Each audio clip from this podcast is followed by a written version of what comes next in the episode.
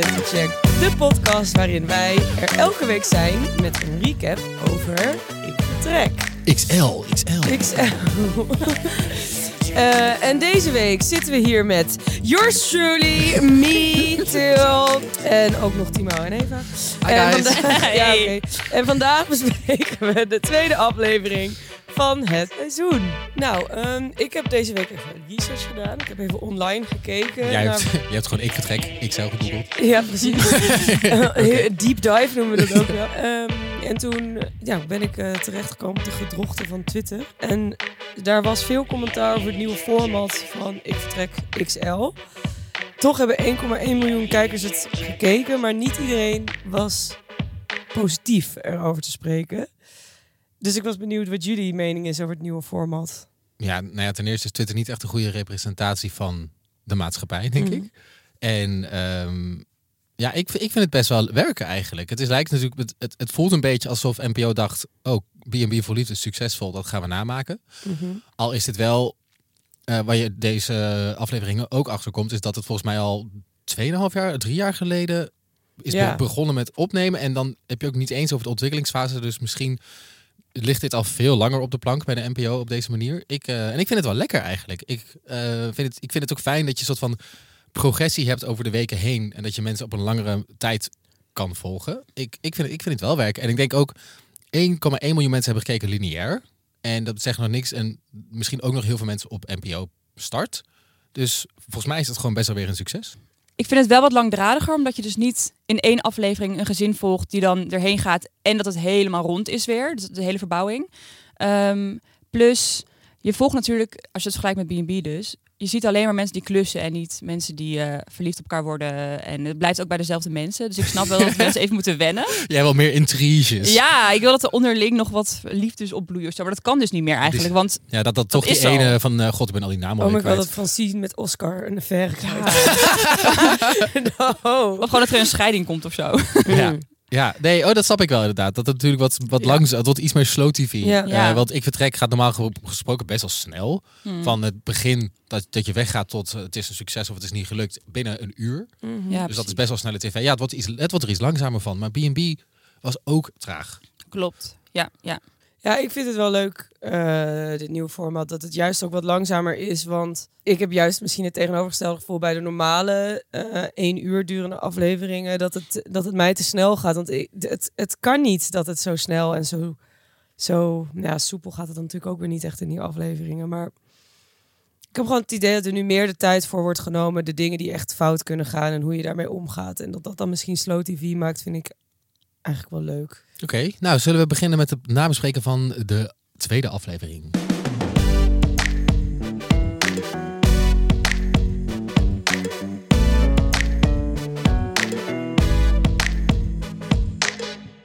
In deze tweede aflevering gaat het nog steeds niet erg voorspoedig met onze vrienden in Italië en Bonaire. En dient ook het begin van de pandemie zich aan. In Italië is het koopcontract nog steeds niet rond en dat zou ook zomaar nog een jaar kunnen gaan duren. Daarnaast blijken ze ook nog eens over fantastische juridische skills te bezitten en besluiten ze om zaken maar niet contractueel vast te leggen onderling, want we vertrouwen elkaar. Toch? Zo slim. Gaan we het over hebben. Gelukkig blijkt Hans nog een tulpenbollen hussel on the side te hebben. Misschien dat het nog gaat redden. In Bonaire hebben Francine en Rinse nog steeds geen stroom en water en komt hun cashflow in de knel. Gelukkig hebben ze wel een tijdelijke woning kunnen vinden. Oh nee, toch niet. Al gauw moeten ze die inruilen voor een prachtige container. En als klap op de vuurpijl begint ook nog eens de pandemie. Ja. Oh, wat een drama. Wat een ellende eigenlijk. Ja. Die klinkt echt niks leuks aan. Zo opgesomd bij elkaar, denk je echt lastig. Ja, zo'n recap inderdaad. Ja. Zo, alles bij elkaar. Heftig. Het gaat natuurlijk nooit goed, voorspoedig. Maar dan krijg je daar bovenop ook nog eens een keer de pandemie. Wat direct invloed heeft op huisverhuur. Ja, precies op het toerisme. Precies wat zij willen gaan doen. Ja. Ja. Maar daar schrok ik dus wel een beetje van. Want voor mij was de tijdlijn nog niet helemaal duidelijk van waar we ons bevonden. Dat is een reality check, hè?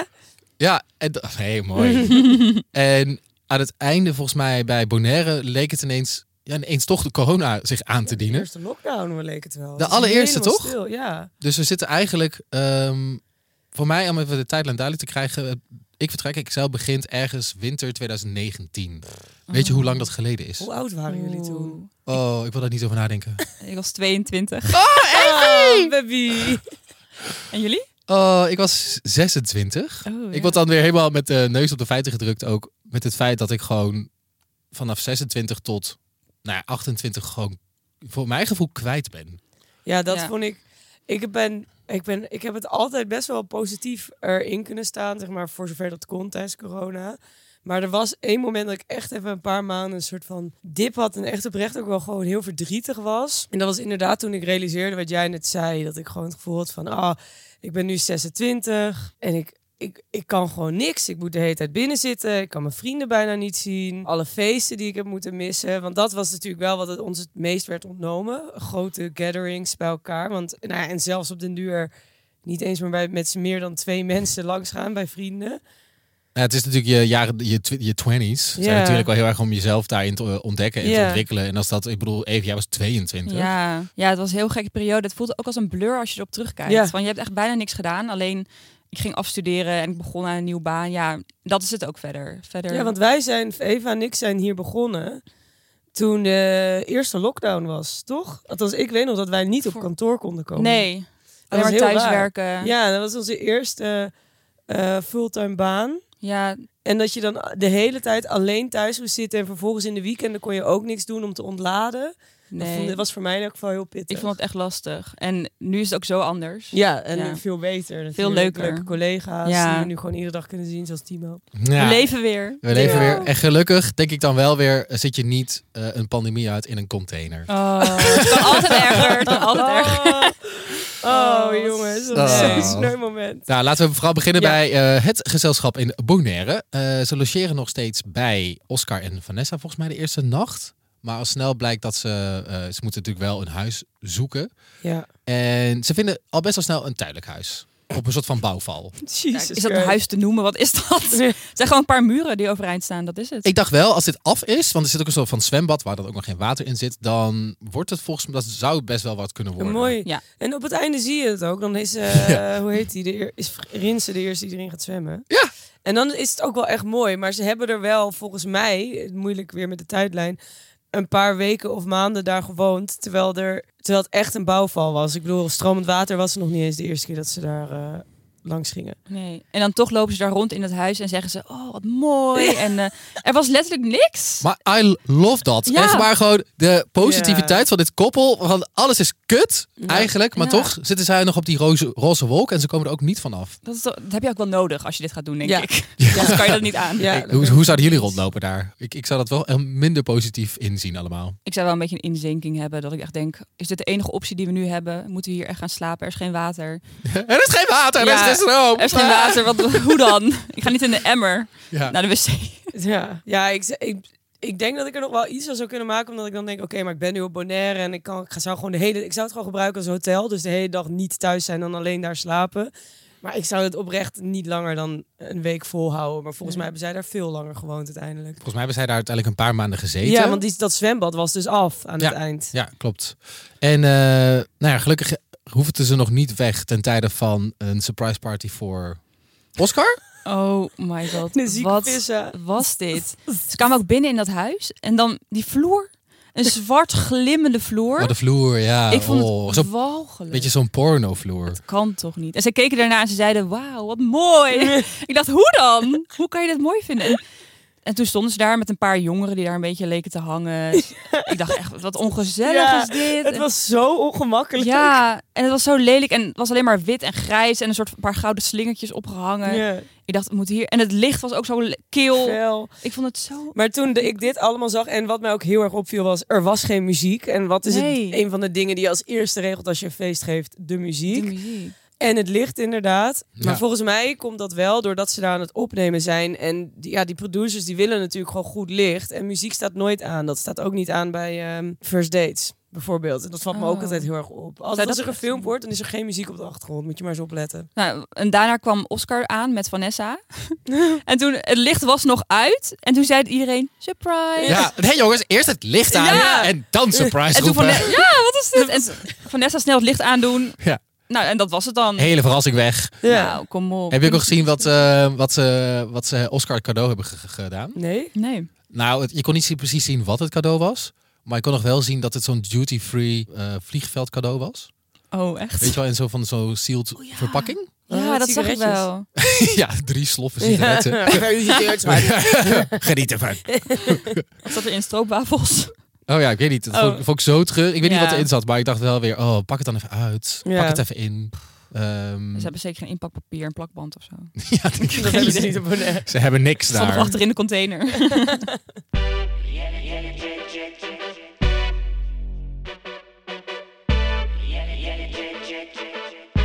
Maar ik wil het gewoon even hebben over de verbouwing. Van hoe gaat het nou daarmee? En gaat het allemaal nog volgens plan? In het begin was er helemaal niks. Er was geen stroom, er was geen water.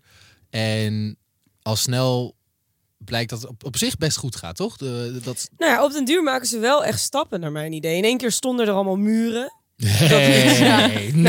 Dat voelde wel als een grote vordering. En inderdaad, want dit is blijkbaar een ding op Bonaire, dat je moet water en elektriciteit hebben, anders heb je geen adres. Dat klinkt logisch of zo. Ja, maar ja... en dat hadden ze op de plotseling. Precies, je knipt met je vingers en het was er. Maar wat ik in de vorige aflevering al zei, dat ik niet zag dat er buizen of elektra of weet ik veel wat wordt geplaatst. Vervolgens lijkt dat een beetje vergeten als je die zoon van hun moet geloven. Want die reageert op nu heel geïrriteerd over van dat is toch logisch dat van tevoren erin wordt gezet. Maar ik weet niet precies waar het over ging. Ze gingen videobellen daarover, maar dat had ik ook een beetje gemist in het programma zelf verder. Dat was gebeurd. Maar blijkbaar is er dus beton gelegd zonder dat er iets onder in de grond is gelegd. Jongens, mag ik wat zeggen over beton storten? Oh ja. Lijkt me, ik wil heel graag één keer, als er een luisteraar is die beton stort. Ik wil heel graag mee. Lijkt me dat een fijn taakje. Wat stort precies voor jou in jouw ogen? Nou, je hebt dan van die vloeibare beton, weet je wel? Ja. En dat gaat dan in zo'n buis. En dan verspreidt zich dat zo heel satisfyingly zo over die vloer. En dan mag je dat met zo'n swiffer, of nou niet zo'n swiffer, maar waar je ook de badkamer zo mee doet. Kun je dan zo heerlijk, dat zo verspreiden. Lekker glad maken. En dan kun je dat zo, en dat glad maken. Oh, ik denk dat ik echt 6 keer ben klaargekomen tijdens het kijken van deze scène. Oké. Hier kan echt een TikTok van gemaakt worden waarin ze dat zo achter elkaar zetten van die satisfying dingen. Oh ja, dat is satisfying. Oh, maar ik denk dus niet dat er bestaat geen baan betonstorter, denk ik. Ik denk dat een onderdeel is van het gehele takenpakket, maar dat wil ik niet. Ik wil alleen betonstorten. Kan dat? Kan ik alleen beton storten? Misschien weet de luisteraar dit. Ja. En als Timo dan langs mocht komen, mag hij dan op het einde alsjeblieft zeg maar zo'n hand zo... Een soort van handtekening heeft gegeven. Dan kunnen we daar met z'n allen langs gaan. Ja. Om het te eren. Oh, lijkt me echt zo heerlijk. Maar goed, even terug naar het verhaal ook. Ja. Want dit is weer iets anders. Ik moest weer een beetje lachen, want op een gegeven moment kwam er natuurlijk weer een classic Ik Vertrek moment. Ze gaan over de begroting heen. Er mist $80.000. Oh my god, ja. En dat moeten ze dan dus nog krijgen van de bank. Ja, dat moeten ze nog lenen. Dan vraag ik me af hoe noem je dat ook weer? Al deze termen. Liquide. Nou ja, hoe liquide je bent, hoeveel geld je mag lenen of zo. Ja, dat maar ik bedoel, die voice-over heeft volgens mij zo'n 20 keer in deze aflevering gezegd. Ze hebben nog steeds geen lening van de bank. Nog steeds geen lening. Goeie voice-over. Ja, thanks. Mooi. En dan denk ik ook, dan zie je op een gegeven moment ook Rinse de administratie erbij pakken. En dan denk ik, oh ja, hier gaat het fout. Hier gaat het helemaal fout. Er komt een soort van mapje op tafel voor de financiën van dit hele gigantische grote project. En er komt een multomapje. Nee, met zo'n clipje, weet je wel. Dan kun je ze open doen. Ja. En dan komen er een paar losse papiertjes uit. Ja, precies. Ik zit vast. Dit had ik op de middelbare school, dit soort dingen. Ja. Dit is niet voor een huis bouwen. Dit is inderdaad hoe je je middelbare schoolagenda bijhield. Ja. Maar dit is een iets groter project.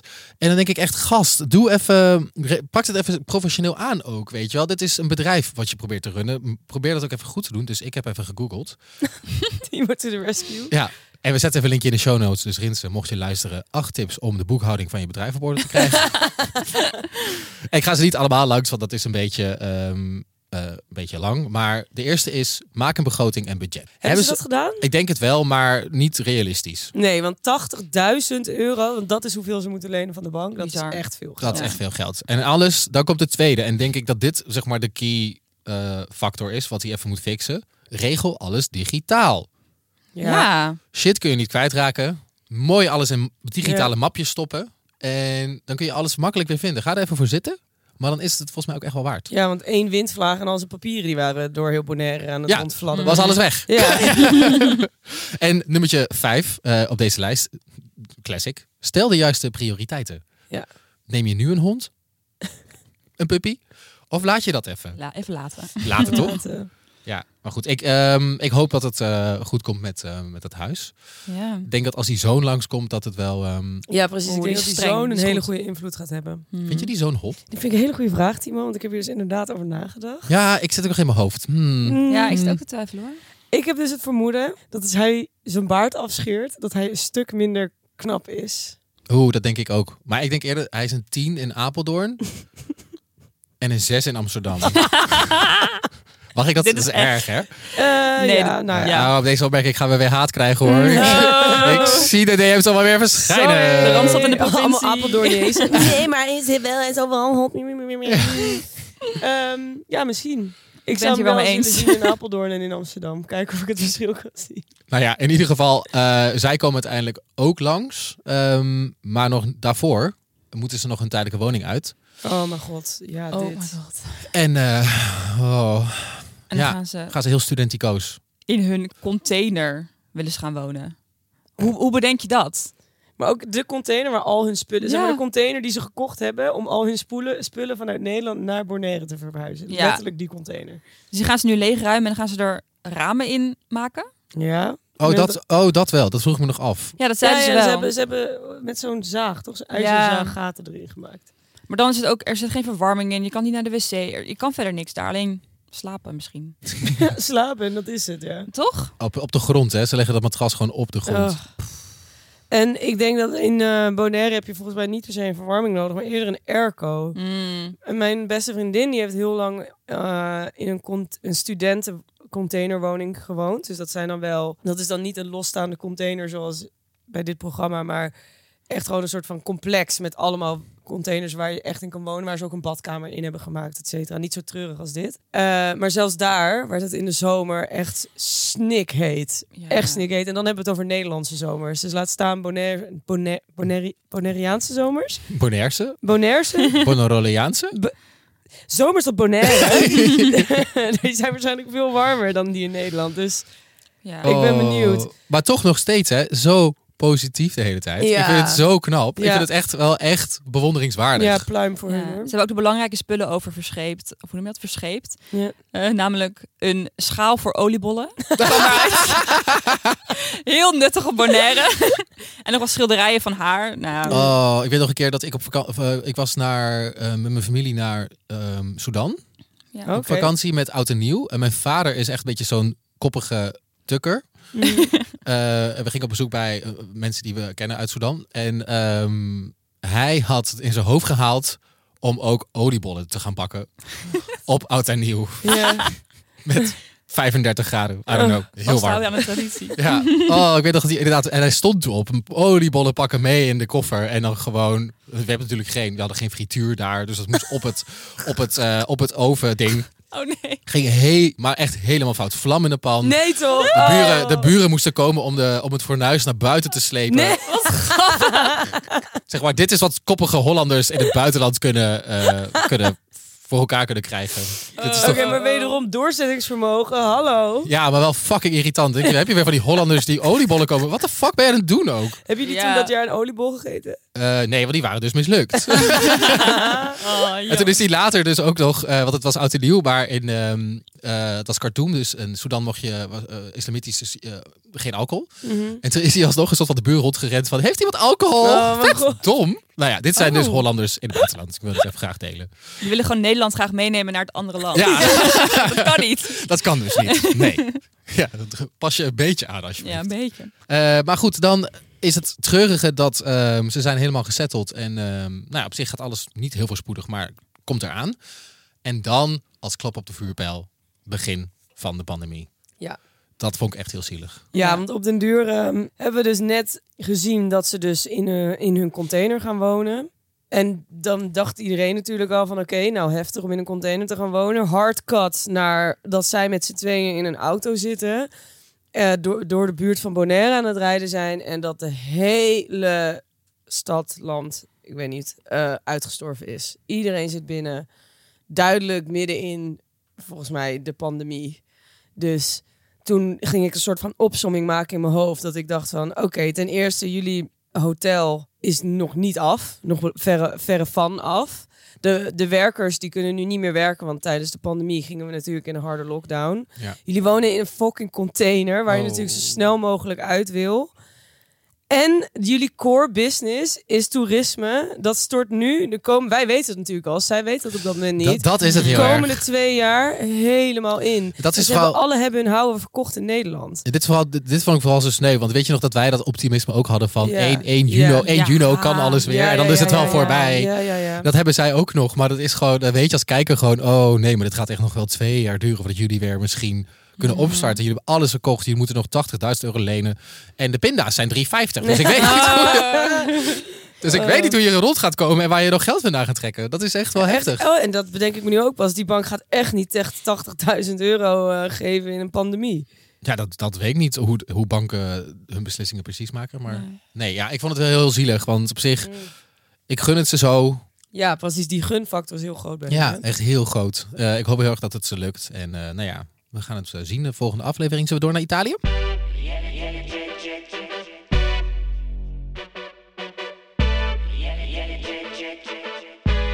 Ik wil graag beginnen bij...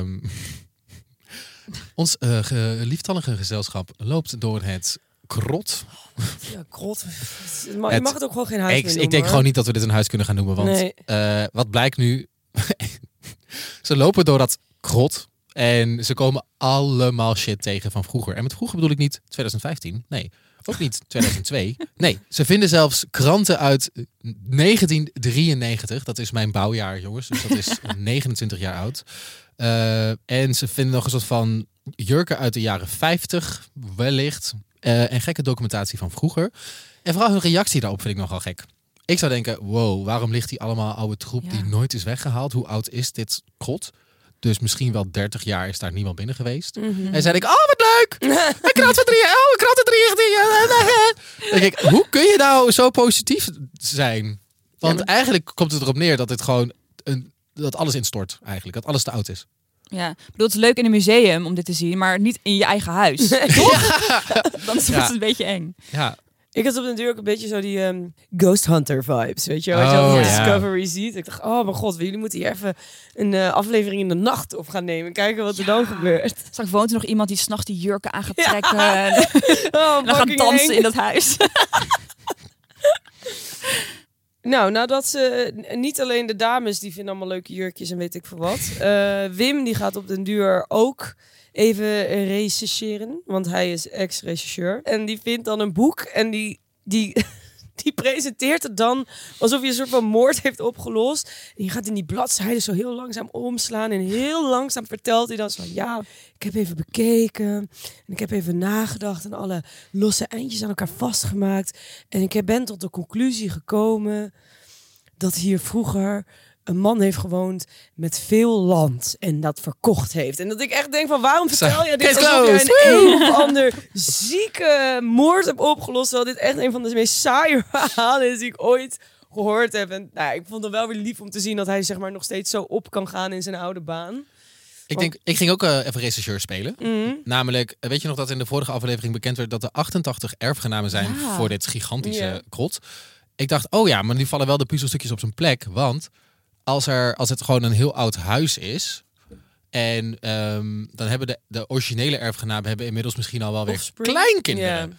Yeah. En dat vertakt zich zo. En dan zijn er ineens... als je daar niet op tijd bij bent... dan zijn er ineens 88 erfgenamen waar je op moet wachten. Want ze moeten dus een jaar wachten.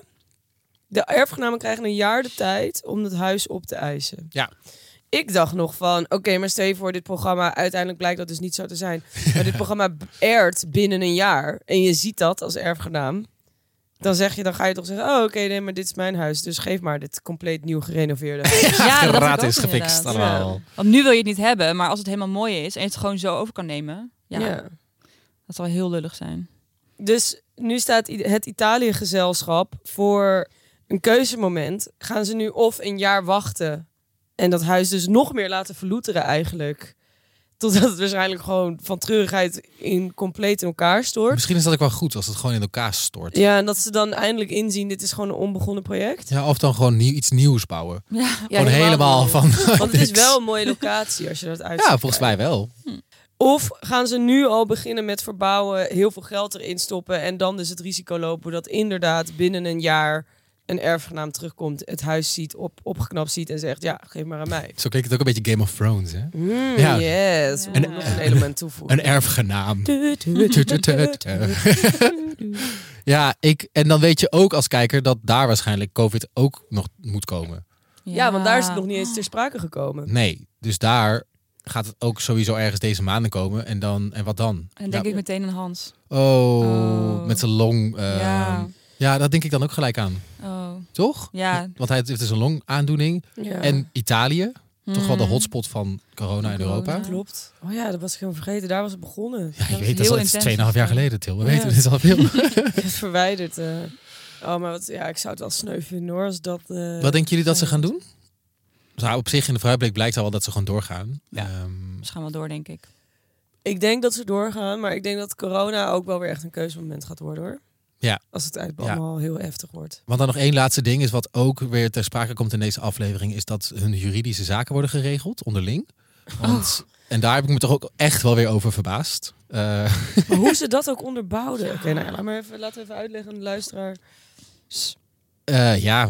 Als je natuurlijk zo'n project begint met z'n allen, dan moet je natuurlijk afspraken maken onderling van waar gaat de winst heen, wat voor de verdeling wordt. Gewoon allemaal shit dat je moet regelen en dat je wel gewoon, ik denk dat moet je gewoon wel op papier leggen. 100%.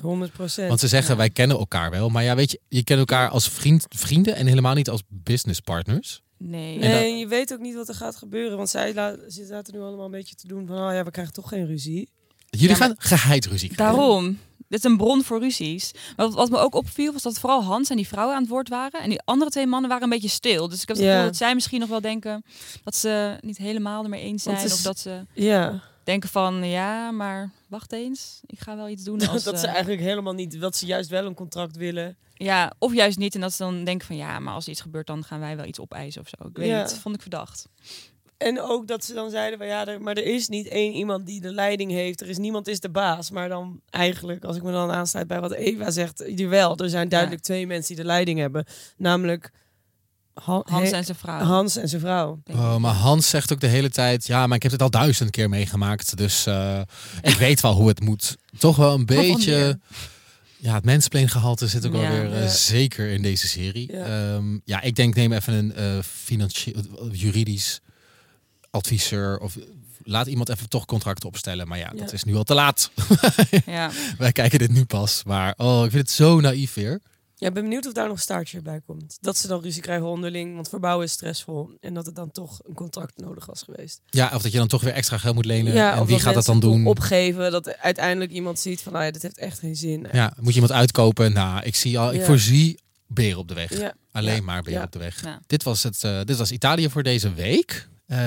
En we eindigen elke aflevering van de recap Ik Vertrek XL met het rubriekje Gaat dit wel goed komen? Nou en of. Nee. Goed getreed. Wat denken jullie? Gaat dit goed komen? Ik heb zelfvertrouwen in Bonaire nog steeds. Ja. Ik zie het wel echt fout gaan in Italië. Dus ik zou zeggen bij Bonaire wel vertrouwen. Ja. Italië, ik denk echt een harde nee. Bij Bonaire komt die zo nu ook. Dus dat denk ik oké. Ja, die gaat wel de goede kant op. Ja. Ja, neem ze de tuinverlichting mee. Dat is zo trots op. Ik sluit me bij jullie aan. Ik denk dat het in Bonaire, tenzij ze die lening niet krijgen, maar dan zie ik alsnog wel gebeuren dat mensen hen te hulp gaan schieten of zo. Italië, dat huis. Dat huis heeft niet eens het dak wat functioneert. Oh, dat hele trappenhuis ligt ook open. Hè, als je van de buiten afkijkt. Het is zeilen nu erop. Nou. Ja, ik vind het echt een beetje een domme actie van Italië groep. Kan niet anders zeggen. Maar ik gun het ze allemaal, alle 6. Dat staat buiten kijf, maar ik gun het ze allemaal. Maar iets beter voorbereiden had ook gekund. Dus dit was Ik Vertrek XL voor deze week. Wil je nou met ons napraten of moet je iets kwijt? Stuur ons een audioberichtje op vriendvandeshow.nl/realitycheck. Of sluit natuurlijk in onze DM's op Instagram. Wij zijn te vinden als realitycheck _ de podcast. En ja, we zijn gewoon heel erg benieuwd wat jij van de deelnemers maakt. En ja, we zijn heel erg benieuwd naar wat jullie ervan vinden. Ja. Dus laat dat vooral achter. En volgende week zijn we er natuurlijk weer met een nieuwe aflevering over Ik Vertrek. En er staat ook een B&B-update voor je klaar. Want op zich hadden we het afgesloten, maar deze week schoven er allemaal kandidaten aan bij RTL Boulevard, bij Jinek. En heel veel luisteraars hebben ons gevraagd of ons toch onze mening daar even over konden geven. Dus dat hebben we toch even kort gedaan om alles even netjes af te ronden. Dus die staat ook voor je klaar. En wij zijn er volgende week weer. Dus tot dan. Doei. Tot dan.